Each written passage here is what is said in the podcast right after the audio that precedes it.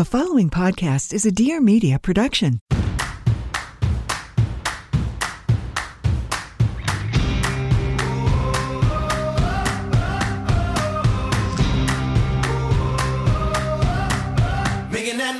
Welcome back to another episode of Trading Secrets. We're lucky to have best selling author, content producer, and top world renowned mo- motivational speaker, Ben Nemtin. He is here with us today. Also, a good friend of Caitlin and I's. Ben is the number one New York Times best selling author of What do you want to do before you die? And is a star of the MTV highest rated show ever on iTunes and Amazon called The Buried Life. If we have some Gen Zs out there, which I know we do, it's one you have to watch. He's widely known, again, as one of the best world motivational speakers and a thought leader of our time. He is also the co founder of the Buried Life movement, through which his message of radical possibility has been featured across major outlets all over the world. The Oprah Winfrey Show, The Today Show, CNN, NBC, Fox, ABC, CBS, just to name a few. Ben, we just had sushi last week, and here we are virtually across one another. It is good to see you, my man. It's good to see you. And that was good sushi we had. There was no doubt about it when I was in. That was good sushi. But similar to this podcast, we're both wearing white shirts, and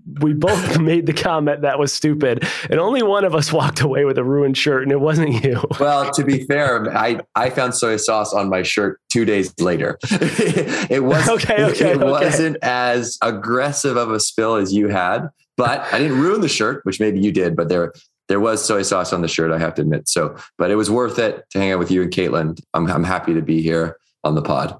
It was uh, great times. And literally, guys, I'm not kidding you. When we say, like, we talked about, okay, don't sp- spill soy sauce, I'm that guy. Boom. First piece of sushi, it literally drops right in my soy all over. Everyone's chirping me. But you know what? It is what it is. Good memories, no more sure.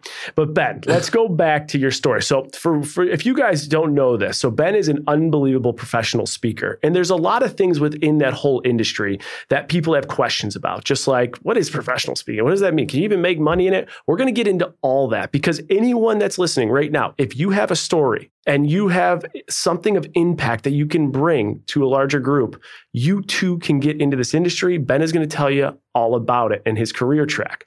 But before that, Ben has been extremely successful in business and almost every project he touches turns to gold. The coolest thing is the documentary that he filmed with his three buddies called The Buried Life. And for anyone that doesn't know, they created a bucket list. And for everything you guys accomplished, what you would do is, and tell me where we're off here, but you'd help the complete strangers complete an item on their bucket list and or you would complete items that you guys created on your bucket list. So, Ben, tell me a little bit about how that idea came to fruition and how that fruition of an idea actually became a freaking TV show. Yeah, well, I, I, mean, I know you know a lot of the stories of people's paths to television, and I'm pretty sure this will be a unique one because it came in the beginning from a very dark place for me, and I was a, it was a real place of struggle where I was growing up in Victoria, British Columbia, which is on Vancouver Island, which, you know, Caitlin knows that well, but other folks that's like off the coast of Vancouver, small town. And I was going into my first year at university. I was fired up because I was, it was going to a university in my hometown where I had an academic scholarship. I was on the national U19 rugby team, which is big sport where I grew up. And I put a lot of pressure on myself. And so we were training for the World Cup, which was in Paris, France. And I, my position was like the field goal kicker and the quarterback. It's called the fly half. So that was what I played. So there was a high pressure position and I put a lot of pressure on myself. And I started worrying about my performance at the World Cup, specifically my kicks. And I had missed a kick in the final game of our high school season. That at the end of the game, it could have won us the game. And I did not want that to happen again. So I would think mm-hmm. about it at night and I would think about it in the dead of night where this anxiety would creep in and I would think, oh crap, I don't want to. What if I miss an easy field goal at the World Cup and and blow this once a lifetime opportunity? And so this this anxiety caused me to have trouble sleeping. This lack of sleep, coupled with this this pressure that I put on myself and this this this anxiousness, it all contributed to me hitting my very first depression, where I felt like out of nowhere I was just all of a sudden my anxiety stopped me from going to school. It stopped me from going to rugby practice. It stopped me from leaving the house. So I dropped out of school. I got dropped from the national rugby team. I became a shut in in my parents' house. And I was, it was debilitated. I, I, I would just, my parents would force me to go for a 15 minute walk every day. And so that was my only time out of the house. And, you know, we can dive into to a lot of those, those feelings and what ultimately brought me out of that. But one of the things that was was huge was my friends literally kind of pulled me out of the house and convinced me to come work with them in a new town for the summer. And i started talking about what i was going through to them. And i realized that i wasn't the only one that was experiencing some of these feelings or had experienced these feelings. I was forced to get a job. So i felt a bit of confidence. I felt a bit of self-worth. And i also started meeting young people that were really really inspiring like these kids that i never met before that all of a sudden I realized they were they had started their own businesses right out of high school. I never met kids like that. They had mm-hmm. traveled around the world. I'd never met kids like that. And I realized that they gave me energy. And I started to understand that some people gave me energy and some people drew energy from me. At that time in my life, I needed to be around people that gave me energy. So I made this conscious decision that ultimately would change my life. That was, I'm going to try and only surround myself with people that inspire me. I called this kid that I didn't know too well but he grew up in my neighborhood and he was a filmmaker and he was one of my only friends that I thought was really inspiring. And secretly, I had always wanted to make a movie. And so I, I, I, I called him up. I said, Johnny, let, us make a documentary, you know? And he, we called up two other buddies and the four of us got together. We started talking about this doc. That was the seed that started this. And ironically, the name The Buried Life came from a poem that Johnny was assigned to an English class at that time. that talked about this feeling that we were feeling, which was that we had all of these things that we wanted to do, but we never tried to do any of them. They were all buried, you know, and we were inspired in moments to go after them, but life got in the way. The day to day buried them. And so we thought, whoa, this poem was written 150 years ago. And he, this poet's talking about the same feeling we're feeling. Let's borrow this name, The Buried Life. And our bucket list was all of our buried dreams. And so the bucket list came from unburying these deep dreams that we'd never tried to even try and go after. And we thought we just let's go after our list on a road trip and let's also help other people accomplish their bucket list items. And this is back in 2006 and it was supposed to be a 2 week road trip but it ended up lasting, you know, over 10 years. It's un, it's such a great story, and I've heard it a couple times being friends with Ben and also getting to see him speak. And every time I hear it, even though I've heard it a few times, I just think to myself, I'm like, it's so fucking awesome. Now I want to get into the next yeah. steps about how you make the dream the reality, and, and I want to get into even the funding and sourcing about that. But one thing I cannot pass over is when you talked about the deep depression you were in, and and that you were stuck. And we have had so many people on the podcast come in and talk about their restart and the tips that they provide our listeners are, are, always different which is really unique but if you had to give one tip to someone right now that feels stuck like you felt ben or maybe it's a different situation or different mental anxiety that they might be dealing with but long story short in their world they are stuck and they're looking to restart and they're looking to get on the path the one you just told us you got on mm-hmm. what piece of advice would you give them to become unstuck and find that path the biggest piece is ask for help. You know, sometimes we feel like we have to overcome these personal, emotional struggles on our own. It's just harder to do it on your own. It's it's you have a higher chance of success if you ask someone for help. If you think about when you when you hit a, a roadblock in your in your career or in your job, what do you do? You go to your leader, you ask for help. You go to a mentor, you ask for help. Hey, have you ever been through this? I hit this challenge. I'm not sure what to do. What have you done it before? What, what would you suggest? Or with these personal struggles, because there's shame around them, we feel like we mm-hmm. can't talk about them because then we'll let right. other people know that we're messed up. The truth is, everyone has gone through some sort of struggle and they're all probably going through something that you can't see. When you share, when you when you ask for help, what you're also doing is you're opening the door for them to come back to you in their eventual time of need which is which is very important and powerful and so i think that the biggest thing you can do is go to someone that that you know cares about you you know, a loved one or a friend, ideally a professional, a therapist, a coach. You know, there's a great stigma around therapy, which just to me doesn't make any sense. It's like, why would you play basketball at the highest level without a basketball coach? I mean, a therapist is just a, a coach for you to navigate these difficult times and give you tools for your toolbox to, to, to implement later and to point out blind spots, right? So there's a barrier to therapy. There's price. It takes a while to find someone. I think a, a lot of times people get discouraged when they reach out and they, they talk with a therapist and it's just not, not right. And then like, I have, I've tried therapy, it doesn't work. Well, you know, it probably takes three or four or five different like swings to find someone that you like, that you respect, that actually knows what they're doing. You know, this, you got to get a combination of a couple different things. It's rare. So just keep at it. But once you find that person, you can have that person as your support system forever, right? My therapist, I don't talk with her every week, but when I do need to, I do. And I know that I can call on her, you know, whenever I need. And that's, that is comforting. Feelings of anxiety and depression have risen, you know, almost three to 400%. So we're talking about, I believe this is the biggest thing that we need to focus on is our collective mental health. And it's going to be our, the biggest uh, risk for employers and also the big, it's the biggest now cost and it's the biggest disability is, is mental health this is just the way I look at it. You got to take care of your physical health. You got to take care of your mental health. I have a, a mental health toolkit, which are habits that really work for me. We I'll send that to mm-hmm. you so you can put it as the download. It's also the one link in my Instagram bio, which is at Ben Nemtin. You can check out this toolkit and practice habits and figure out which habits work for you so you can use them whenever you need. This is not something you want to hear when you're in the weeds. It's like, oh, you know, you're gonna, you're, you're really gonna come out of this stronger. You just don't want to hear that, but that's the truth. You will grow from this. It's huge. It's huge advice. I love all the things that you said there. Some of the big takeaways, guys, go check out uh, the mental toolkit. But for me, I think one of the biggest takeaways that really resonated was the tip about speak to someone, speak to a professional, but most importantly, recognize that when you do have the courage to do so, it's probably going to be reciprocated. But if it's not, it's okay. Mm-hmm. It's not going to always work the first time with a therapist or the first individual you talk to. And just because you you, you strike a little bit with the first conversation mm-hmm. doesn't mean you stop there. Just like you compared it to physical health. Think about different workouts that work for you. Think about how many different you know programs you've started. You tried yoga, you tried running, or you tried CrossFit, and it doesn't work. You have to find what works for you, and don't stop because you finally built up the courage to have the conversation, and the first one doesn't go right. I think that is really good advice, and people should check out your your mental toolkit that is all over your Instagram. So go check it out, Ben Nemtin.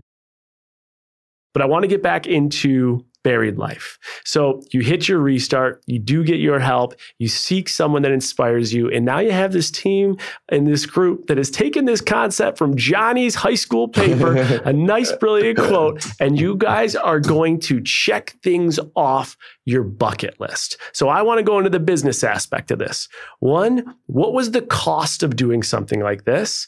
And then two, how long did it actually take to get like a decent story together to pitch the story so people would listen to this wild idea you guys had?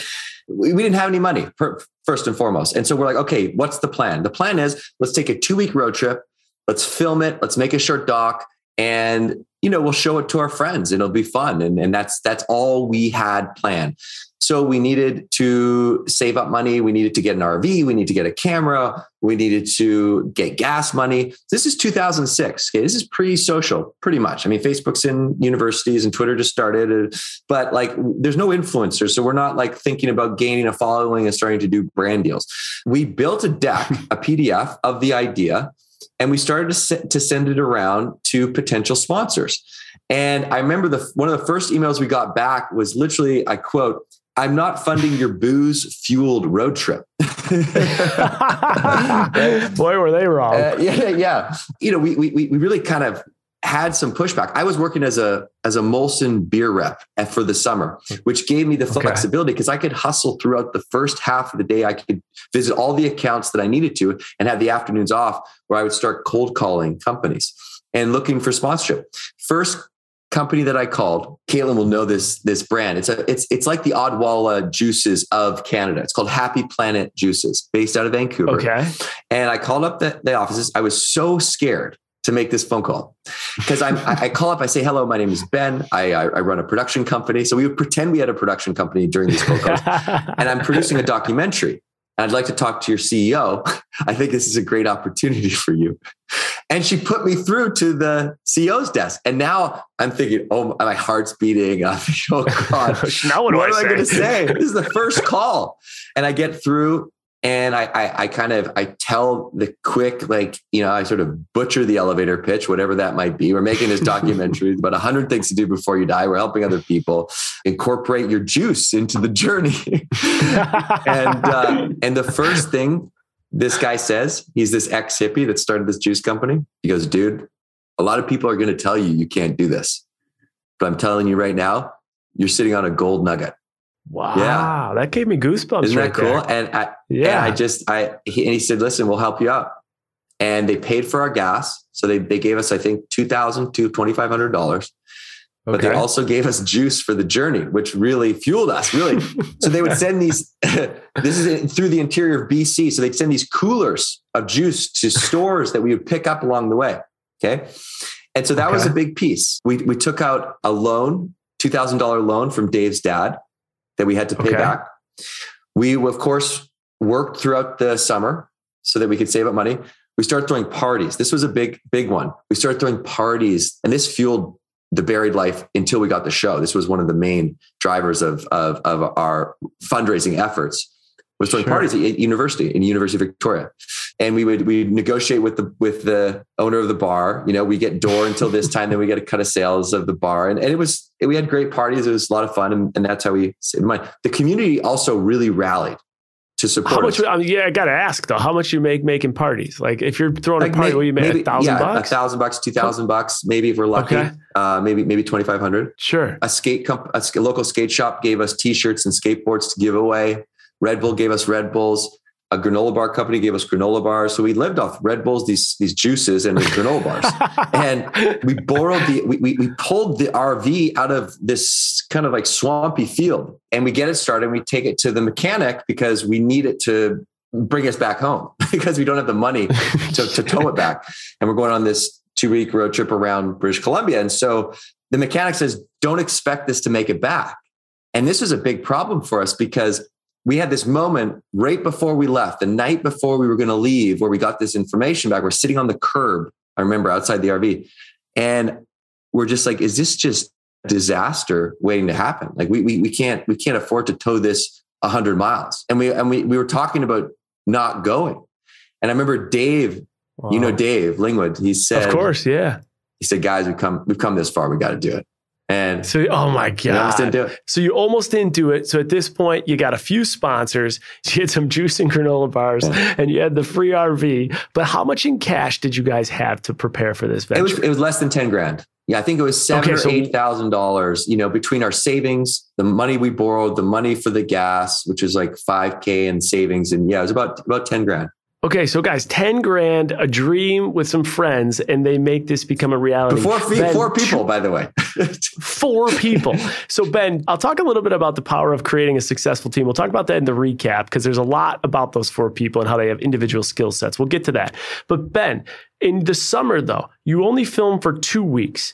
In this two weeks of you guys filming and taking this venture, how many things off the checklist of the buried life bucket list did you guys accomplish? We were checking them off left, right, and center. I think we did at least 20 or, or 25 in those two weeks and helped people as well. People really were wanting us to accomplish these things.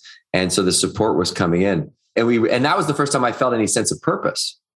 And so after that, I was like, let's keep doing this. And so the next, we said, but next summer, let's go for two months instead of two weeks. And okay. let's continue to film. And let's get a professional crew to follow us to because we we were like we can't film this and do this at the same time. Let's properly film it. So we're like we got to raise a lot of money. You know we got to save up. Instead of 10 grand you know we got to we got to find 100 grand 200 grand. We started to throw more parties but that obviously wasn't going to cut it. We started we, we, we worked jobs. That wasn't going to cut it. But then we started aiming big for sponsors. And mm-hmm there was all of this news that was that was created over this first tour. And so we leveraged that to get bigger brand sponsors. Again, pre social media. So this is not sponsors that are coming along for us to talk about it on social. These are sponsors that are coming along for us to put the logo on the RV to talk about it in radio, in, in TV news. And we went to San Francisco, got a meeting with Levi's. Mm-hmm. We walked into Levi's we put this whole presentation and package together. Okay. We asked for uh, uh, 250K. And, and, and they said yes. So 250K from Levi, that's after the first summer, right? I want to get into more of the details of fundraising you do, but with the first summer clip that you get of the two weeks, did you guys do anything with that footage? Did that footage ever actually make the show or anything else? And I, I asked this for anyone else out there that has a thought or has a dream or has an idea. Did you only do this as a test to say, will this work? Can we get the larger funding from the press we'll get? Or did you actually use some of that footage? So our thought thought was we're going to use this footage for the documentary, but the documentary is not done yet. And we realized very quickly that we had to film more to finish the documentary. We're going to make a film in two weeks. But we did use the footage to cut a trailer that we put on YouTube that made the front page of okay. YouTube. Uh, you know, so back in 2006. So that we also were able to to leverage. That got us more press and the other thing that I'll, that I'll mention, which I think was important, is we, we decided to bring an adult into the room. And so we, we enlisted my godmother to become our manager okay. and quote unquote. And so my godmother became, she was the one that helped us get the meeting with Levi's. And I think that was important. We couldn't walk in as 20, 21 year olds. I mean, we could, but we were, I don't think we would have gotten that size of a check unless we had the quote unquote adult in the room at that point. So that gave us some legitimacy. And Levi's also gave us a ton of in-kind sponsor. They gave us t-shirt. We made custom t-shirts. And then we bought an old purple transit bus from the 60s and we renovated the inside so that we could sleep in it. Got a crew from LA, a director, two videographers, and a sound guy. They had their own RV. They followed us for two months and we continued to film. And we dumped all the money into the film. Okay. And we didn't pay ourselves anything. How, how much was it around? So you got the 250 and all this. If you had to project, it's about 350 total and then in kind. And so, wow. you know, you're talking about professional crew from LA for two months. That, that takes up most of the budget right there. Of course. Renting an RV, gas, insurance for the film, insurance for, for the vehicles, hotels for, uh, for two months. I mean, yeah, we, we really made that, we, we stretched it but we definitely didn't pay ourselves, which we regret it because after that two months, we came back and we're like, okay, let's, we're ready to make this film. And then we realized very quickly how expensive post production was, and we didn't have any money left. By the way, we also had, we were offered a TV show in Canada after that very first tour, and we turned it down okay. because they wanted to own it. And we didn't want to give away creative control. So we had turned down a TV show. We'd spent hundreds of thousands of dollars, which that was more money than we'd ever dreamed of. Of course. And we hadn't paid ourselves anything. We now couldn't make the film. We had turned down the biggest opportunity of our life. What did the Canadian group? I know they wanted all creative control, but did how from a money standpoint, what did they offer? Two thousand dollars an episode. I mean, something very Canadian. Okay, right? like so so minimal. Yeah, not even executive producer control. fees or anything. And so now I, I, I hit another rock bottom where I was like, oh Jesus Christ, we blew it, man this is our big shot. We turned down a freaking TV show. What are we? Are we stupid? And we were just so young, dumb, and naive. We're like, fuck it. We're just going to keep doing this ourselves. And so what happened was, you know, long story short, I meet someone that knows someone in LA. They're kind enough to fly me down on a buddy pass because they watched the trailer that we made that was on YouTube. And she says, This is really cool. I, if you're thinking about doing a show in Canada, you should think about doing it in the US. I know a couple people. Well, of course, everyone in LA knows a couple people. So she introduced me to a friend who's a manager, a friend who works at a production company. She flies me down on a free flight. I'm, I'm about to go into business school. I take the first week off. I fly down. I meet people. Everyone's very enthusiastic about this idea. I find out later everyone's always very enthusiastic in LA about meeting about ideas. Doesn't mean They're anything. Always enthusiastic, and like one of ten thousand actually exactly. but I come back. I'm like, guys, I think we have a have a shot here. I'm, I'm gonna. I think we should we shouldn't let this this die. I start doing trips down to LA, understanding the entertainment business, understanding what it takes to sell a show. Understanding, okay, we need agents, then we need to partner with a production company, then we need to pitch networks, and all these things that you know so well but for me coming off out of Victoria, this was just all completely new. So for about 18 months, I would come down, I would stay in LA, the boys would come down. 18 months after film. So this is after summer two. You've already had the hundreds of thousands of dollars. You're working 18 months after this to try and get the, so, the show So sold. what we do is we take the footage that we filmed for the 18 for the past two years and we cut our own pilot. And this was the beauty was that Johnny was a really is a really, really talented editor. We had crashed the MTV Movie Awards in 2007 when Britney Spears came back. And it was in Vegas. And one of the things was on the list was to walk the red carpet. And we drove our purple bus to the VIP entrance. We faked an email from the CEO of MTV on our phones. We got fake passes. We got suits from a thrift store. And we pretended we were filming a secret pilot for MTV that only Judy McGrath knew about. And we got in the awards. we filmed it. No one knew we were there. We took that footage and we cut a real pilot. And so when they screened the pilot for The Buried Life in front of all the executives, they saw these kids crash their awards and they had no idea that that had happened. And that is what ultimately got us the show was that stunt that we pulled because we faked a pilot that ended up being our real pilot that got us the show. That is so badass. We're going to get into some of the things that they did. And guys, just that is the tip of the iceberg so, how long, Ben, after two summers, so 18 months you're pitching, does it get picked up? What's the timeline until it airs? And from a compensation standpoint, how are you guys compensated on something like this? Yeah. So 2006 is the first tour. Summer of 2007 is the second tour. We sell the show officially 2009. It airs 2010 2011 you know i think that's the that's the timeline so we go through the pilot process and the great thing about MTV was, was the head of MTV, Tony DiSanto, really understood that the magic of the show was that we made it. So he gave us almost full creative control. We had to prove ourselves really, and that's a whole other story. We had to pay editors out of our own pocket to re-edit locked cuts, send them to Tony. He approved them as we, and so we built this rapport. Because as you know, like we're shooting on the road and we're sending notes on edits and they're already getting locked. And we're like, this is terrible. Like we can't show these to yeah. our friends. So we would stay sure. all night throughout the edit bays. We'd pay editors, we'd re-edit them. We negotiated the, the, the rights with artists for music because we wanted good music. We, you know, we were involved with every single aspect of that show from knowing nothing about television to the things that we were we were demanding, which which which everyone told us, guys, you can't do this. We just didn't know that we couldn't do it. For instance, we crashed the Playboy Mansion because we wanted to sneak into the Playboy Mansion. This was a long time ago. and so they were like, okay, we'll call ahead and we'll clear the, the venue.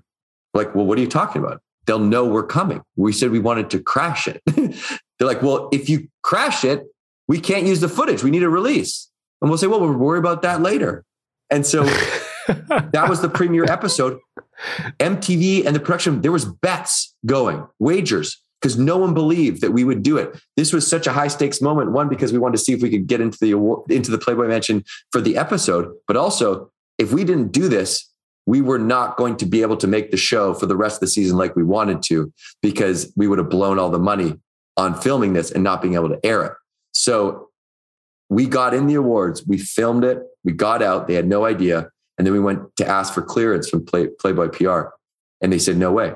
And everyone said no and we wrote a handwritten letter to Hugh Hefner. And he got back to us and says, guys, you can air the episode. Just know that I'm not very pleased with you boys. And that's unbelievable. How we got. And so also tell them, taking a detour, mm-hmm. but tell them who you pretended to be when you tried to get into the Playboy Mansion. Oh, that's, yes. Well, I when I the context of this is when I traveled Europe before, I would have people come up to me and ask if I was related to Cristiano Ronaldo, and so it gave me this idea to pretend to be Cristiano Ronaldo to get into the uh, Playboy Mansion and not have to pay.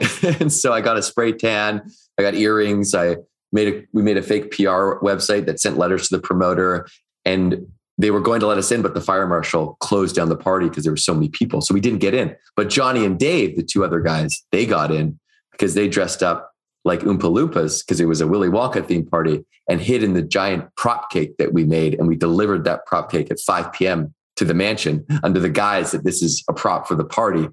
And they stayed in the bottom of that cake for six hours and then jumped out at midnight and got into the party. And that's how we got the footage on the inside. So, anyways, the point is, it, this was is a very untraditional way for us to make a television show, but it was so important to us that it was it was real because that was the whole spirit of the project. It wasn't, hey, let's do all these things because a major network is making them happen. It's like, no, let's do these things because four regular guys are making them happen. And that was the whole point. And if if we have uh, avid and, and, loyal Trading Secrets listeners here, this will probably ring a bell. This story because there's only two people that have ever been on this podcast that have negotiated in such nature. Ironically enough, both were with MTV. Rob Dyrdek told us all about his negotiation with MTV to the dollar, to the angle, and the things he got. And I couldn't believe what he was able to negotiate. Mm-hmm. And I want people to listen right now. We'll talk about it more in the recap but what they negotiated as far as like getting creative rights and being an EP, just like Bennett alluded to with the fact that Jersey Shore had never even seen the episode before it aired. This is unprecedented. This is unheard of. And almost like I would make the argument that would maybe never exist at this rate. Mm-hmm. Like someone that's like in their 20s, 19, saying they're going to be an EP and have creative control. It's, it is so cool what you guys did. The last question I got to ask though about the show. Well, that's probably not the yeah. last one because I can talk to you about this for hours. But as far as negotiating like payment, do you guys is it royalty? Do you get paid per episode? How did you work that angle? Yeah, so we we got we got our talent fee, but but we also negotiated an EP fee, and so gotcha. you know, and they weren't you know they as a first season show, you know, it's it, it's hard enough to get those those titles, get those you know, get those two line items. Um, it's almost impossible. Almost impossible. And, and what's yeah. almost impossible, and I would argue might even be impossible these days, is maintaining ownership of the IP.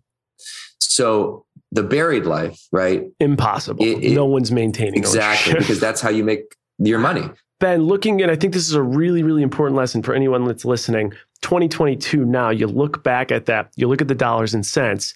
Would you say that the value of owning that IP was significantly greater than just having the show? Yeah, 100%. Yeah. And so I think, guys, and you, I mean, you've heard these stories, of course, like if you haven't seen Founder with McDonald's, I mean, these stories come up over and over again. It is brilliant that you guys negotiated that way and what you did. Before I move on from Buried Life, though, I want people to know, especially my Gen Zers who maybe didn't listen, or watch this show, the stuff they were doing. We're not talking like, yeah, I want to go to a Ferris wheel or I like want to go to Paris.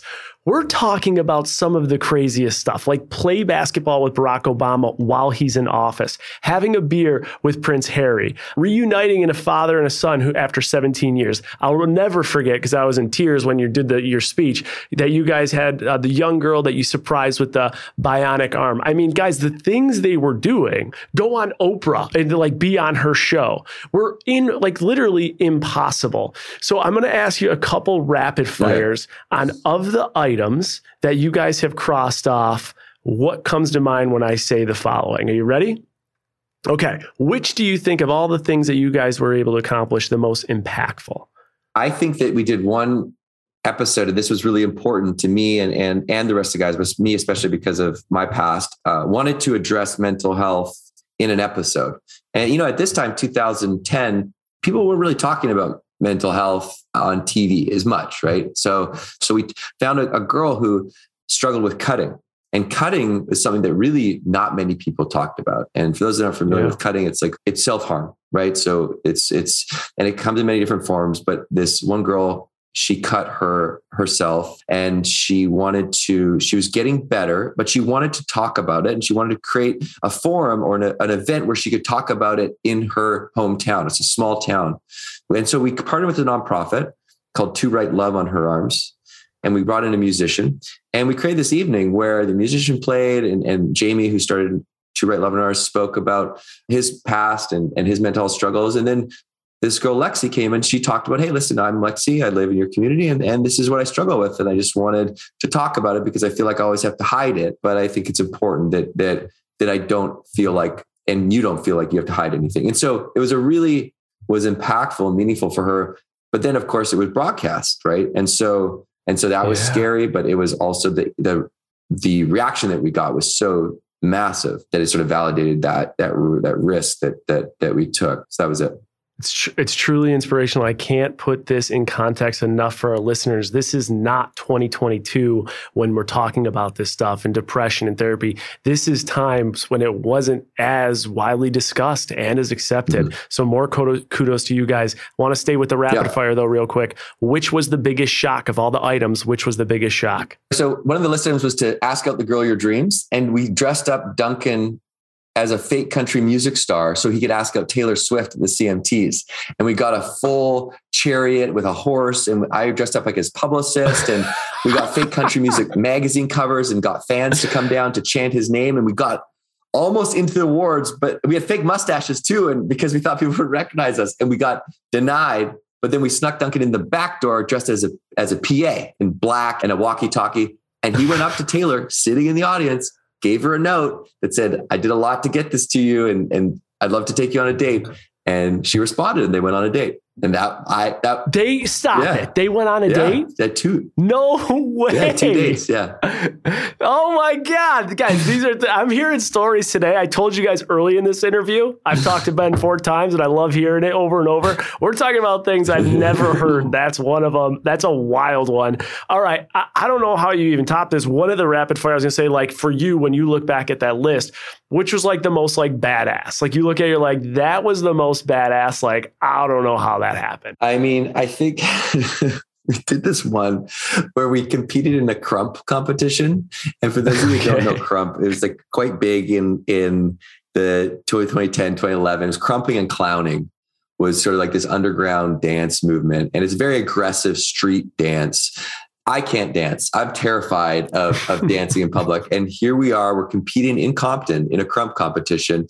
And the stakes were so high because there's this guy Tight Eyez that started sort of the, was the godfather of krumping. There was this guy Tommy the clown who was the godfather of clowning, and they had this big riff, and they hadn't talked to each other for years. And here Tight Eyez was teaching us krumping, and then we were competing against Tommy the clown's crew, and we were going in, in, into Compton to compete, and it was so heated, and we, I was so nervous, but ultimately it ended up just being such an amazing experience because it was not so much about how we did, but more that we just did it and we went all in. And it was about just the love of dance. And everyone was yeah. so inviting. And it was, it was a, it was very, so that was surprising that I came out of that feeling like that was a good experience because I was so nervous going into it. I was losing sleep. And another thing I was nervous about was trying to streak and get away because that was Duncan was so nervous he puked in the porta potty before we did it. And uh, where did you guys streak? That was an MLS game in Kansas City. And uh, and did you get a, you got arrested, got arrested right? Yeah. Yeah. Okay. Guys, you're listening to this. These stories are incredible. If you go look at Ben Nemtin's uh, YouTube, you can see a lot of snapshots of his speaking. And, and that's his main professional work right now, which he's, again, world renowned, one of the best speakers out there up in the ranks with Tony Robbins. And he tells all these stories. He tells all the things that they did to get President Obama during his presidency to have these kids play basketball. And everyone should know listening to this, they didn't have an in. They weren't saying saying they're on a television show. It was four kids just trying to do it. I'm going to ask this of you. Guys, you don't know that listening, but we've had a couple technical difficulties. We've run a little bit low on time. And I just thought about this off the cuff. And I was thinking about telling you or not. And now I'm like, I'm going to tell you, and I'm hopefully that you're going to accept this invite. But I told David. So David is one of my closest buddies, grew up uh, in the Vancouver area, played hockey where I went to college, hilarious guy. And he recaps every episode. So he doesn't come on the main portion, but he'll he'll come back on the recap. We do 15, 20 minute recap and he'll like give his take on the guest. Sometimes he'll rip the guest apart. Sometimes he'll compliment him. Sometimes he'll ask questions because he's not the, eh, he's a bright guy with finance and business. It's not his forte. so I tell David I am having Ben Nemtin on, and I swear to God, his reaction's like, no way. And I was like, what, what do you mean?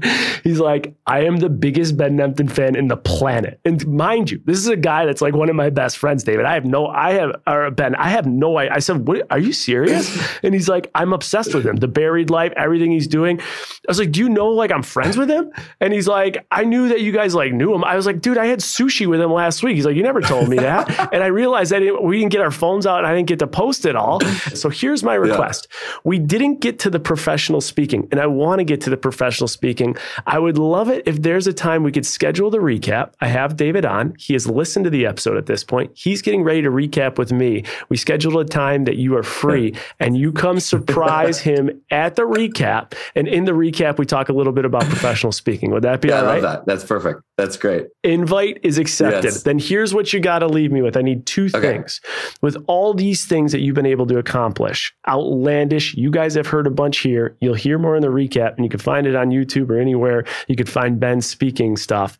But the theme is making the impossible possible. Yeah. And so when someone hears the things you've done or the tenacity you've built and courage you've done to just do these things you never thought you would, what is like your biggest piece of advice for someone making the impossible possible because you've done it over and over and over?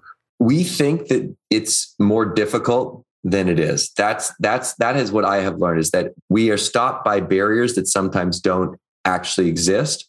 And I put these all down. So my new book is the Bucket List Journal, which basically is your guide to achieving goals. Because I noticed there are patterns of things that I do again and again and again to achieve these personal and professional goals. And the they really break down into simple steps. So you write your list, you want to build the, the accountability, you want to share your goals with your family, with your friends, with your teams so that they can keep you accountable. You want to do whatever you can to start to remind yourself that these things are important to you and give yourself permission. Because if you don't take care of yourself, you can't take care of other people. And what these personal passions and goals do is they fuel you and they fill you up so that you're able to be the best version of yourself and you can create that work life harmony and you can just feel like you can be the full expression of who you are. And all this stuff I've realized comes back to it just bring, comes back to you being true to you. And a list and and it. and all these things are these things that are for you, they're for no one else. There's no rules. It's just that it's important to you. And in a world where everything pulls you away from that, social media, the distractions, we need to make sure that we're living our true course because that's the way you're going to make an impact. That's the way you're going to you're going to be the happiest and it's the hardest thing to do, but I believe it's the most important thing to do. And the big idea is that if more people do what they love, it's going to create this ripple effect and the world is going to be a better place. It's beautiful. Making the po- impossible possible from Ben Nemtin. Guys, the Bucket List Journal. We are going to buy a few copies. What you're going to do, go into the reviews, tell us your favorite bucket list item that Ben copied off. Give us five stars. Put your Instagram handle. We're going to buy a few copies. We're going to give some away. And end the recap. We're going to get Ben's trading secret and where you can get the bucket list should you not be one of our winners. And also, we are going to tell David, he is not going to know. I'm going to tee him up I heard you're a big Ben fan, David. And then right at that moment, we're going to bring Ben in to quickly talk a little bit about the professional speaking realm. Ben, I'm going to see you in the recap, but thank you so much for being with us today. Thank you so much. And what we'll do is so if you use the code secrets on the bucketlistjournal.co, which is the website, that's the bucketlistjournal.co, use secrets for 15% off because this is one of the first podcasts that we're talking about the journal. Hell yes. We'll also have that uh, code if you guys missed it in the description, and we'll also be talking about it in the recap. So we'll see you guys in just a second. Ding, ding, ding. We are ringing in the closing bell with the one, the only, the curious Canadian. I just had some coffee, so I'm fired up today. David, I know you're a huge Ben fan. I actually didn't know until like a week ago that my good friend apparently is someone that is a huge, huge fan. Uh, you're a huge fan of them. So I'm excited for one, your takeaways, two, your take, uh, your just your overall feedback of the episode. And most importantly, what the curious Canadian is still curious about after this episode. So, David, what do you got with the Ben Nemtin episode? What are you thinking? I mean, that intro of me matches my excitement for Ben. Obviously, a top three guest, and obviously someone that you probably didn't know that I knew. I mean, he's pre social and really when he made it big, but any Western Canadian, British Columbia boy that hustles his way to an MTV show with his best friends, doing genuine things. The show is incredible. Um, I, I assume you've seen it. If you haven't seen it, have you seen it, dude? It's so so it's so funny you said that. I hadn't seen it. I mean, I obviously I've heard so many. I've seen him speak now like four or five times. By the way, his speaking is just incredible. But I've never actually seen the show. W- was it? Tell me about it. Have you it's seen just, it? It's just the simply. It's the best show ever created. Okay. Um, oh, yeah, David. Well, here's what I'll is, say. That is a, a bold statement. Well, here's what I'll say. It's a show that every human being should watch. If every human being watched it, our society would be in a better place. That is basically the way that I'll underline it. It'll make you hype. It'll make you want to do things with your friends, and then it'll make you want to give back and do right by people. And at the end of the day, like, Eh, you know, you're friends with Ben. You said it like he's just a good human. Like he's a good, genuine human, and all his buddies are. And I don't know. For me, it had that feel, like I said, a kid from from Vancouver Island, where I'm from as well. Who made it big and doing it with his buddies and, and doing it the right way. It's the show is incredible. I'm gonna make you watch it. We're I'm gonna make, I'm gonna hold you to that, and maybe we'll watch it together. But it's it's the best show. Done and done. We're gonna watch it. This is also his bucket list journal that he just came out with. The link of that's gonna be in the bio. And then I'm also David. I'm gonna buy you one of these just so you know. So just because you're such a big Ben Nemtin fan, I'm gonna make sure I buy you one and send you one. I'm very appreciative of that. He showed it when I watched the recap. He showed it, or not, or the, the actual interview, and he Yeah. showed it, and I was like, "Ooh!" Not only does that look good, it looks like a good product, but it's inspirational. And I know there's got to be something in there that's going to like pull at the heartstrings and motivate you. And you know, at the end of the day, just just be the best version of yourself. And that's what he said at the end. He's like, just be true to you, and that's what he attributes a lot of his success to. But just like all our guests, I didn't know even though I'm a big fan and known him for over 10 years, known of him for over 10 years, I had no clue about his anxiety struggles. I had no clue about his path to get to where he was. Quotes that stick out to me were like, I'm only going to surround myself with people who inspire me. Like, that's like run through a brick wall type stuff. And uh, I think that's obviously what makes him a really good public speaker. And, uh, you know, obviously would love to talk more about the public speaking aspect of it since you alluded to that in the episode. We could talk a little bit about it. I was interested in getting into the public speaking realm. So I actually talked to him and he got me signed up with these guys, Three Ring Circus. They do like a two day boot camp on how to get into it. And it's interesting to just hear how you get into it and the dollars behind it. There's a lot of money behind it. There's a travel, it's, it's a tough lifestyle though, right? Because you might do like, you know, you speak in Kentucky and then you got to go speak in Detroit, Michigan. And then for Detroit, Michigan, you go speak in Vegas. And it's, sporadic times, but the good guys are paid really well. I mean, you know, I wish we could have got more into it with him, but I would assume that he's making minimum like literally minimum 15 20 a crack right but Yeah, his is fucking good dude i've gone to his and i'm like literally tearing up when he does it's really really good Uh, What's interesting about public speaking and like being a, a speaker is there's so many jobs out there that people wish they had. Oh, I wish I was a reality TV star. I wish I was an influencer. I wish. I, not a lot of people wish they were public speakers because it's like one of those taboo, like most fearful things. So it's really interesting to see someone who's been so successful, who has a track record of all these experiences, be so successful at it. So, but no surprise. I mean, if you watch the show and you've seen like this guy grinds, like this guy hasn't been given anything, and you know the long path to success and, and finding yourself along the way, and and just owning who you are is really cool. So yeah, I'm a huge fan. Geeked up right now. Ben Nemtin, what a beauty. You're going to get his bucket list journal. How about in the episode? Did the Curious Canadian have any moments where you're thinking, like, hmm, what are they talking about? Or I want to talk more about this other than your love for Ben? Yeah. The first two things that I'll get to that you wanted me to bring up in the recap, so I have to do that. But the one like one on one thing that he brought up a lot was in kind sponsorships. Obviously, it was kind of unique for him to talk about the journey like pre-social, pre like brand deals, pre-following, pre like he's selling t- he's selling stickers on a bus and, and and prints on a t-shirt. But he said a lot about in-kind sponsorships. So I just want to know what those are and are they still relevant? So, in kind sponsorships, the best example I could think, well, let's just say what it is it's an exchange of something where dollars aren't actually placed, but goods or services are traded. So, that's like your book definition. But what I, the best example I could give is probably a year ago. I was go, I was, dude, I was just looking at photos.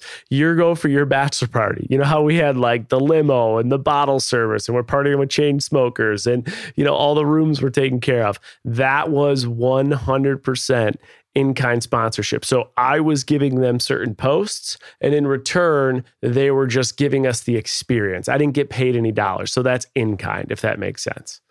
That does make sense. And talk about a flashback. This this this episode is airing one year to the date that we left Vegas, and we'll leave the airport Vegas story for another time. Which, as you remember, the biggest panic Oh. attack and secondhand like. oh, the airport Vegas story. Guys, here's what we're to do. Evan, our back producer there, hold us to it so we do not forget it. Next week, we are to talk about Dave's crypto, and we're also to talk about the airport experience for the next recap. So stay tuned because that is to be a wild one. We also have the founders of Betches coming on next week. But that being said, right before uh, we get into the rest of this recap, what we're going to do is take a quick break, okay, David, because we do have an ad to read, if that's okay. Okay. First, okay first, first ad read. And by ad read, I mean we actually have a guest coming on, David. Okay. The guest is the one and only, the first time ever that our main segment guest is coming to the recap. You're a big fan. He's here to meet you. We got him. Ben Nemtin, are you in the house? Let's that go. Let's go. Let's go. The curious Canadian, Wow. David. That's wow. I'm starstruck right now. I'm like speechless. I got my heebie-jeebies oh on. Oh my god, I've never seen David get this giddy over anyone. This is I'm crazy. fired up. I'm fired up. Well, this might have to be a whole new episode, Jay, because I got questions. Now you're gonna put him in the hot seat. Let me grill him. Let's go, baby. Now that you got him locked in, I just told him we're gifting him one of your journals. He started talking about buried life, Oh, the. Vancouver connection you guys have. I mean, the guy's pumping your tires left and right. David, there he is in the it. flesh. It's Ben Nemtin. I love it. Pleasure to meet you. Wow, this is uh this is a surprise. Usually I come on here, I'm like in the zone. I got my things to like rattle off. Now I'm all thrown off, but it's good. I'm here. I'm I'm, I'm in my uh I'm in my comfort zone here talking to another Western Canadian. So we're good Yeah, to go. there we go. Fuck, it's good to meet you, man. I'm excited to chat, and it's it's good to be back, Jason. It's good to be back. Thank you for having me back. I know we got a little rush there in the last uh, podcast. So, we were actually, too, David, going to recap a few things about the professional speaking world. Before we do, I mean, I got to ask you you knew that I was friends with Ben. I didn't know that you looked up to Ben the way you did until like a week ago. What was it about Ben, or when did you first come across like what Ben was doing? Yeah, I actually, funny enough, I Ben, how, what year were you born? That's how we do things as hockey Yeah, players. 84, 84. Okay, so I'm an 87, and I was supposed to go to UVic right after I graduated high school, and ended up going to play junior hockey on a whim. But I actually had a lot of friends that went to University of Victoria who knew you, and so when the show came out, that's how it was kind of put on my radar, and it was just you know the relatability from it was everything, and then it just kind of hit like a chord for me. Jay knows that I'm this like over the top dramatic reaction guy, but deep down like the biggest Mhm. softy in the history of the world. I, I'll just say like without pumping your tires too much before we get into it. the last 10 Um, minutes. I just I just think that like at the end of the day, while I looked up to him, like he does he always did everything the right way. No shortcuts, no fluff, like just a raw, genuine person. And I think that people pretend or think that they're like Ben or they want to live their lives or be genuine or give back or be sincere, but they're not. They're that's why they they they don't make it or they're not successful or not relatable or they don't make people cry when they talk or when they do a favor for someone. So I just like struck chords of like, you know, if I if I was ever in the situation, I want to be that person, and then you put yourself in the situation, you are that person. So that's enough of the tire pumping for now. Let's get into the get into the meat and oh, potatoes. Oh, that's good. I got was- I got to respond to that. That's amazing, man. I mean, just to to hear that and to you know, I I just to see how genuine you are and to I can definitely feel that. So that means a lot. So I really appreciate that. So it's uh it's it's just an honor to be here. Yeah, Ben, he's the first. that's awesome. Thanks he's for the first time. one to tear someone apart when he thinks they're full of shit, and, and clearly it's rare that he like really sees to the core of someone. And I think that's such an unbelievable compliment that anyone would want to receive. And then I'll tell you this too, Ben, if you listen to the episode or not, I know you're busy. Right at the recap, he says like, so we, we go into the recap, we do like our natural introduction, kick it over to him, and he said, uh, David, I don't want to screw this up, but you said that the Buried Life is the best show that's ever been recorded. Were those your words? Word for word, I think I said it's the best show ever yeah, and I created. was like, wow, that's that is That's bold. amazing. Ben, one thing I wanted to ask you though, because when he said Yeah. it, I wanted to ask him, and I was like, I'll wait till Ben comes on. When someone hears that, if they have not seen your show but they've heard of you or whatever, is there anywhere to go see the episodes and rewatch at this point? Yeah, there there are. So Paramount Plus, I think whatever Paramount streamer service um, is out there, I think it's called Paramount Plus. So they have the the series on right now for free, and that's because it's so they licensed it. But you can also watch it on Amazon. It's just not on Amazon Prime. You can also get it on iTunes. So it's it's it's out there. We I actually I, I hadn't watched the show for about ten years because we got so sick of the show because we we edited it, you know, we watched it a hundred times each episode because we were in the bays, you know, behind the editors or making the edits ourselves. And even when it aired, we didn't watch it because we were so sick of the show. So we watched it on Twitter. We just wanted to see what people were reacting to, if people were laughing at the jokes and that type of thing, and, and seeing what moments hit. So, long story short, Duncan and, and Dave and I came back and we watched them together. It's been like maybe a year ago, and it was so funny to watch this this episodes again. And Dave showed someone that he was hanging out with the, the episodes recently, and yeah, so I think they still stand up, man. It's uh, they're they're wild, and we just tried to make it as as genuine as possible. It's funny. Just yesterday, I spoke at a TV conference called Realscreen, which is the biggest unscripted TV conference. For years, I would go as a producer because we started a production company after the show and we made shows. And so I would always go and try and sell shows to, to networks and stuff like that.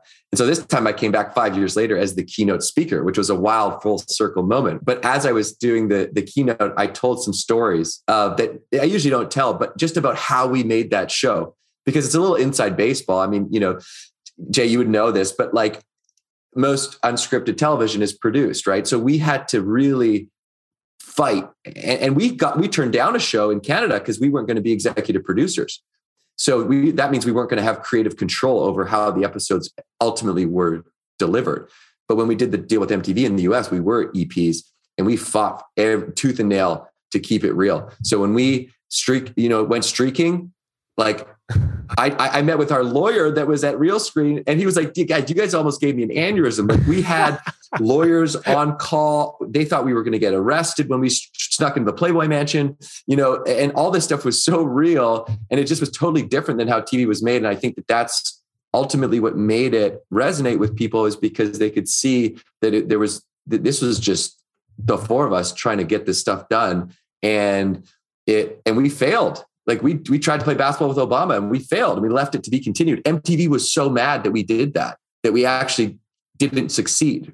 Right. I tried to ask Megan Fox. I failed. Right. Like next year, Duncan asked out Taylor Swift. He did not fail. So all this stuff was completely legitimate, which which just in, in, in the unscripted world doesn't happen because you you can't sneak into a place because then you don't have it uh, cleared and then you can't air it. So this was a big risk, but it David, it's good to hear that it that it, that it rang true and it it you know resonated because our whole filter the entire time from day one for buried life was always, and this is how we made decisions. What would our friends think? Would our friends think this is cool? Right? Because our whole goal was to inspire our friends in the beginning because we knew there were buddies that were going into medical school but really wanted to open a restaurant. They knew that they were doing this when they really didn't want to. So we're like, let's create this thing that looks like it's so much fun and we're not going to tell them how to live their life, but we're just going to show them how fun it is. And it's like FOMO for a party. When you miss a party, you're like, damn, I should have gone. We want to make FOMO for life so that we were doing things that we thought our friends would be really into. And so that's why we needed to be in control of how the episodes were ultimately made. That is so cool. I mean, it's so cool. David, what we're going to do is so I have to go up to New York in a couple weeks here. And David has a theater room. David, we are going to sit back, maybe rip down an edible, and we're going to watch. we are going to watch this show and we're going to report back to it on our next recap. David, also, yeah. we'll cover, because I know you wanted actually in your uh, breakdown of notes, you wanted to talk about the whole EP factor and what it meant. We'll cover that after Ben takes off. We only have Ben for so long. And I know that we had already had some banter about the whole professional speaking realm, yeah. and we didn't get yeah. to it in the main episode. And so now you and I don't have to speculate and banter, we got the one and only one of the world's best professional speakers in the world with us. So, do you have any questions, David, off the cuff with a couple within the professional speaking realm? And if not, I can fire a few away. Yeah, I got uh, I got a couple. Yeah, um, I figured you would. I'm gonna, I figured. I'm gonna I'm gonna fire off these ones really quick. These are basic, but I want to know the biggest crowd and the biggest mm-hmm. paycheck. That's a good one. Okay, so there the you biggest, go. Fire it out. The, there we go. The biggest crowd is 22,000 people. That was in Orlando. Is that for, a stadium? a engagement called Million Dollar Roundtable, which are all financial advisors that make over a million a year, or they or they do over a million sales, or some, some sort of it's some metric that you have to hit, and it's so it's a it's a big group of advisors from around the world, and the biggest paycheck. I mean, I so fifty thousand for one. Let's go, day? Oh, Benny Nemtin, bringing in the freaking coin. All right, I got one for you because this is again, yeah. this is also to be extremely informative for the listener. If someone, yeah. I think a lot of people hear professional speaking, and it's it sounds like super sexy and cool, and like, whoa, maybe I could do that. How would you recommend that someone could like start considering maybe the pursuit of this as either a side hustle or full time career? I get, I get, I'm getting this question more and more, almost daily. So th- this is Uh, so I thought about it a little bit. And this is what I did that I think really worked. So the biggest thing when it comes to professional speaking is your speaker reel, which is your two to three minute video that is going to showcase you to clients and meeting planners and speaker bureaus so that they feel comfortable not knowing or seeing you speak, not knowing like having other having had their clients see you speak, that you can do a good job for them. So, what is a speaker reel? Well, typically a speaker reel is made up of three to five speaking engagements that you've done. One of them could be a TEDx talk, but three to five engagements that look and feel high production and look like there, there's a big audience there. So we can talk about how you get on those stages, but just for the purposes of what the reel is, that's what the speaker reel is. And you can go on YouTube and look at some. You can go to my website, bennemtin.com, and look at mine. But what I try and do is I try and tell my story and give the the main takeaways of what people are going to learn in that reel, as well as put in a couple logos of people that I've spoken to, put a, put a couple testimonials from clients. And so when I was starting, what I looked at is like I was gathering assets. So I was gathering video. So anytime I did a talk on a on a decent stage, I would hire a videographer or I would ask the client who ultimately was filming my engagement as well for their attendees for a copy of that. So I was, I was gathering footage. I was also gathering logos. So that means that I'm gathering logos from clients that I'm speaking to that I can put on my website, that I can put up on my, you know, a client list on my uh, reel. I'm also gathering testimonials. So I'm basically trying to get as many of those assets as I can to build my reel and build my website because the website is your second most important asset and that's going to make that's going to have your speaking topics and you can just have one main speaking topic and then two others that are kind of derivative of that speaking topic. The reality is, most speakers do one talk 99% of the time, right? And so, what I think is important is to be able to have, and they'll say they'll have different talks, but really they're doing one talk. So, you want to actually have versions of, of your talk and, and some different talks, but at the beginning, you can just have one really good one. And that's your product. So, so even to get to the point where you can build that reel you need to get the tape and you need to have a good keynote or a good talk. And so, and that just takes practice. That's really like, it really is a muscle that you build over time. And so that is getting in front of groups of people and just starting to, to try and practice. And whether it's a 15 minute talk or a 30 minute talk, and whether you know you do it for free or people pay you, you want to continue to do that as much as you can because that I think the there's two main things that make a speaker really, really good. One is the content and the, the impact they make with the with their message. But the, the the second, which is equally as important, is who they are on stage and their delivery. And I think most speakers are inauthentic. I just don't think that I feel like you get a different person on stage than you do off stage. And the speakers that I really respect are the speakers that I see on stage and I'm like, that's the same dude off stage, or that's the same girl off stage. And and because you want to build trust with the audience. And the way that they trust you is the is the way that they feel like they're seeing you. And so you want to the more you practice, the more you feel comfortable being yourself on stage.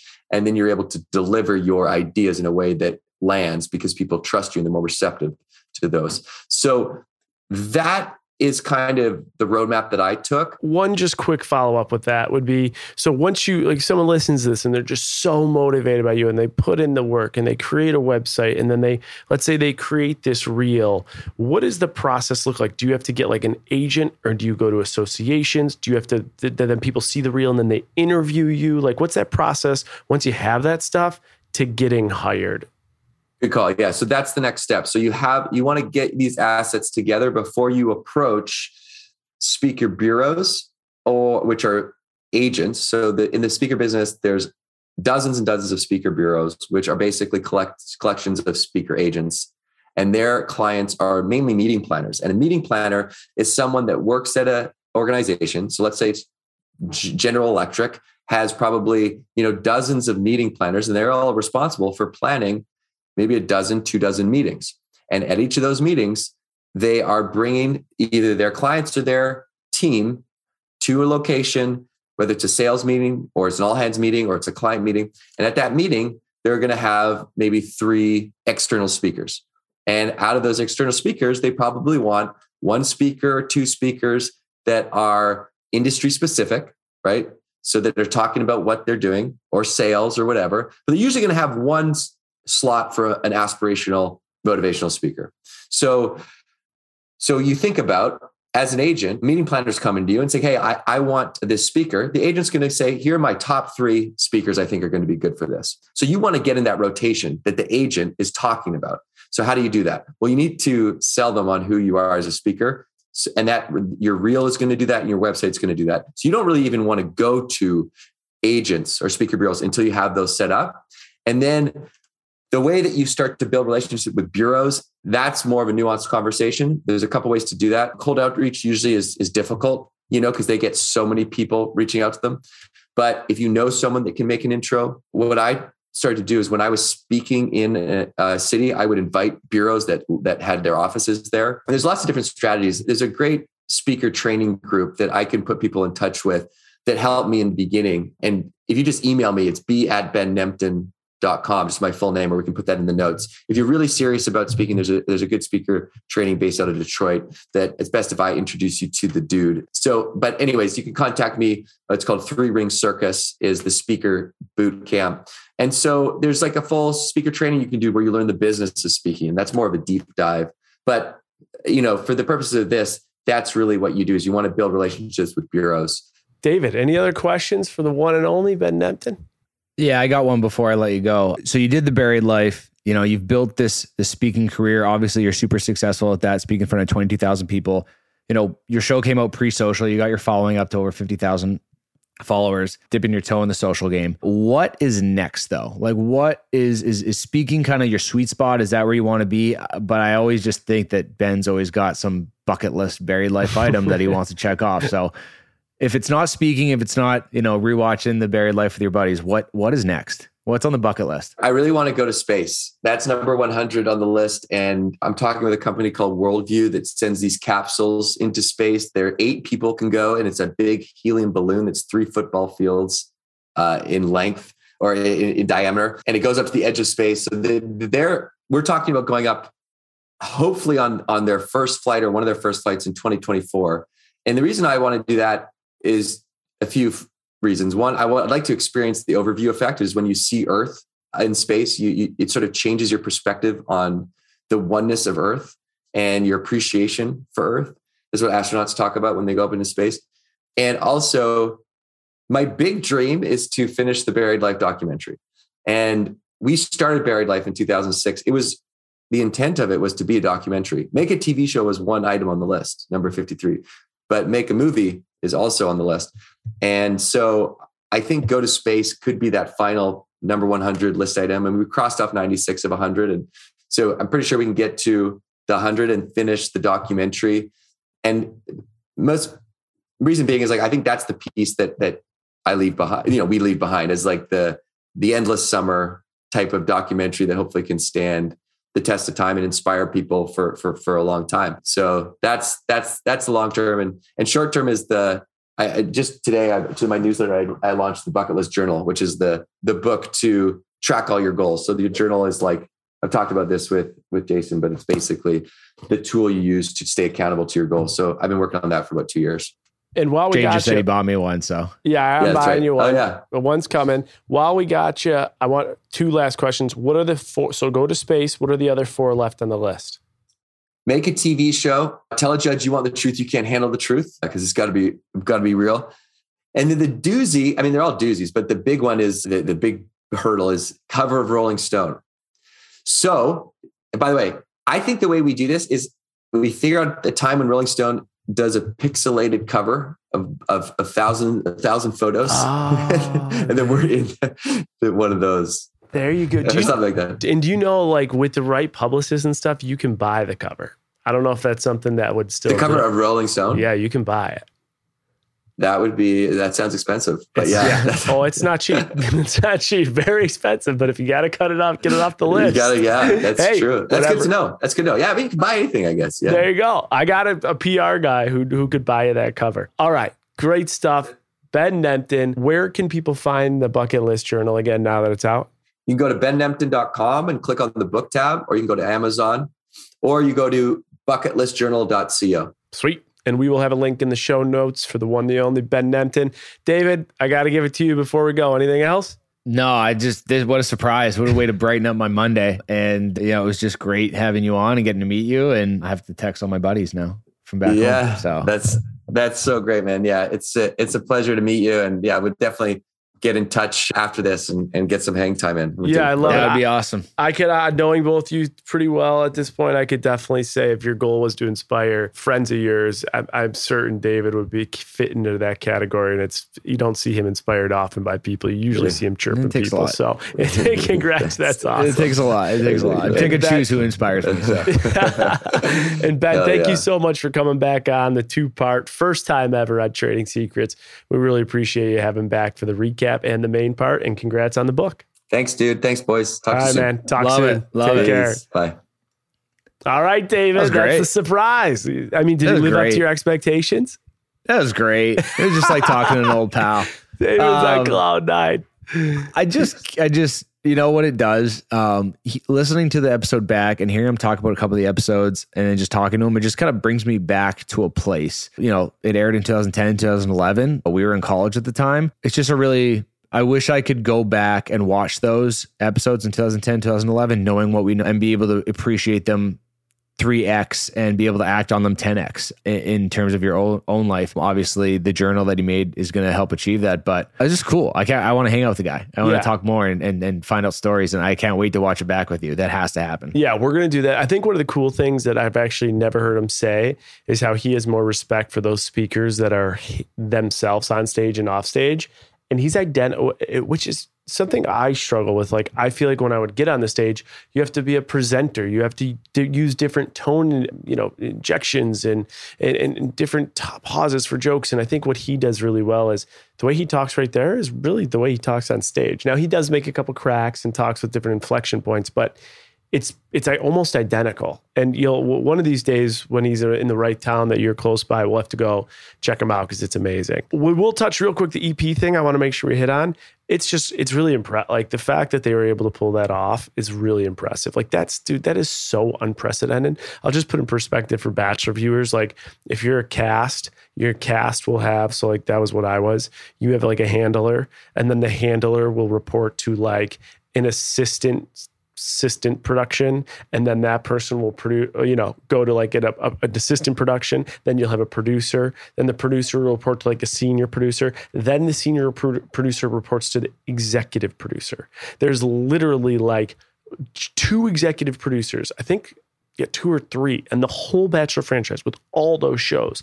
So to take on the role as an executive producer when you've never had a show while being the talent, that's just that's that's so unprecedented. That's insane. With, with a major network too, like MTV, which at the time, like it was probably bigger than it is now. Yeah, absolutely crazy. So I wanted to address that. Do you have? I I know I have a couple questions for you before we wrap up. But do you have any other things from the Ben Nemtin episode that like were burning or top of mind?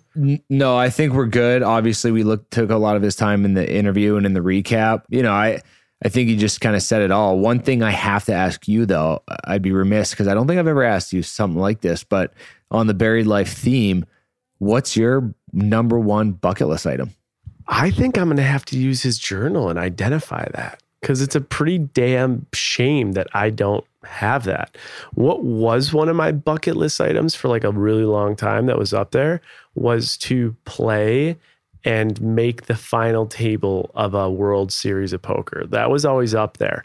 Ironically enough, we have the number one most earning or number three most earning poker player of all time, Daniel Negreanu, over $48 million earned in tournaments, over 50 million plus earned in cash games. And he's played with some big wild celebrities. He brings those stories too. So we have him coming up, but that would be on mine. Before we kind of wrap up, David, what would be yours? I mean, I obviously thought about this before asking because I probably thought I was going to get asked to me, but I, I always, I always go back to like when you decide, make the decision to like get engaged, get married, and buy a house, like settle down. A lot of your bucket list list items are probably crossed off. Go to a sporting event or travel to this country. I think right now, truly, like coming off the Ben Nemtin vibes of like he does everything for f- fulfillment. I a bucket list item would, of mine would be for my wife to meet my grandfather in Vancouver. I think that would be a fulfilling thing where he's 94 years old and we FaceTime and Zoom and but they've never met and that what would do be we my wait like? thing. But just my natural inclination. What are we waiting for? Yeah, I mean, COVID happened and the borders and everything, so we're we're we're getting it on the calendar. We're gonna make a trip out to Vancouver and make it happen. Oh, okay. Well, when you do, get some get like Ben Nemtin would record it. Let's get it on video. Let's recap it. Let's talk about it. Let's show the people you hitting that bucket Let's list item. Uh, another item Love on your it. bucket list that you need to hit, and we're going to talk about next week. Did you get your? And I got. I sent you like five screenshots for some reason this week. People are curious. Did you get your cryptocurrency yet or no?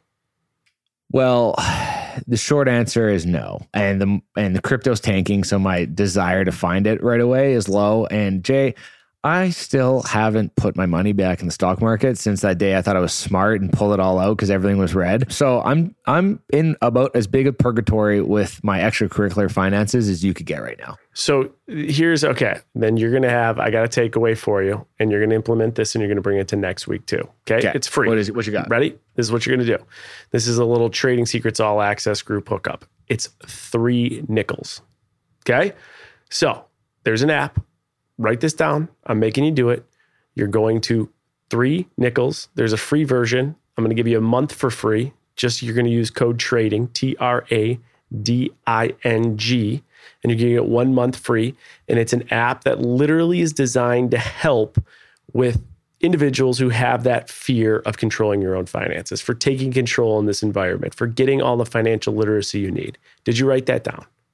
Yeah, I got it. Three nickels. Okay, Got what, what app I'm you it. Three nickels. Okay, and what code are you using for one month free? The trading secrets code that you're going to put in the link in the bio. The Trading Secrets code. It's write it down. I'm watching you. Okay. T R A D I N G. That's the code. Gives you one free month. The thing which is really necessary for you, David, is you have until June 30th to do it. And then after that, it's only $14.99 a month. But get on it because if those are these are the questions they'll help you with. Like if you're thinking about like how much can I afford for a car? How much do I need going into retirement? How long will it take for me to pay off my debt? Maybe where do I find my crypto? no, that's not it. But this Special is literally me. it's the perfect app for you, and it's one that's been accessible for all the Trading Secrets All Access members. And now you get a free month. So I don't want to hear excuses. I want you to jump on it, and I want you to tell me what you learned from downloading this app and being part Can of it for a month. I got an app idea for you, real quick. Let's hear it. I need like a stoplight app where it's like trading Scalp light? stoplights, and like I click on something and it's like green. If you say it's green, it means I have to invest in it. If it's red, it's stay away, and if it's yellow, it's like let's just monitor this. Okay. I mean, that's, I think that, so you're saying like done by stoplights. I think their app is going to be, they're going to have similar functions. Like I know they are backed by Guided Choice, and Guided Choice is a pioneer in the retirement planning space. So they will probably have all that. So check it out. And if not, maybe you're onto something. Maybe. Maybe I'm on something, but I need it because right now I'm just rubbing three nickels together, hoping that something happens. So I, I think I need. I'll go on the tech side here and just rely on the three nickels app with the trading secrets code. Okay, so we got next week. We already talked. We had to recap. Where's your crypto?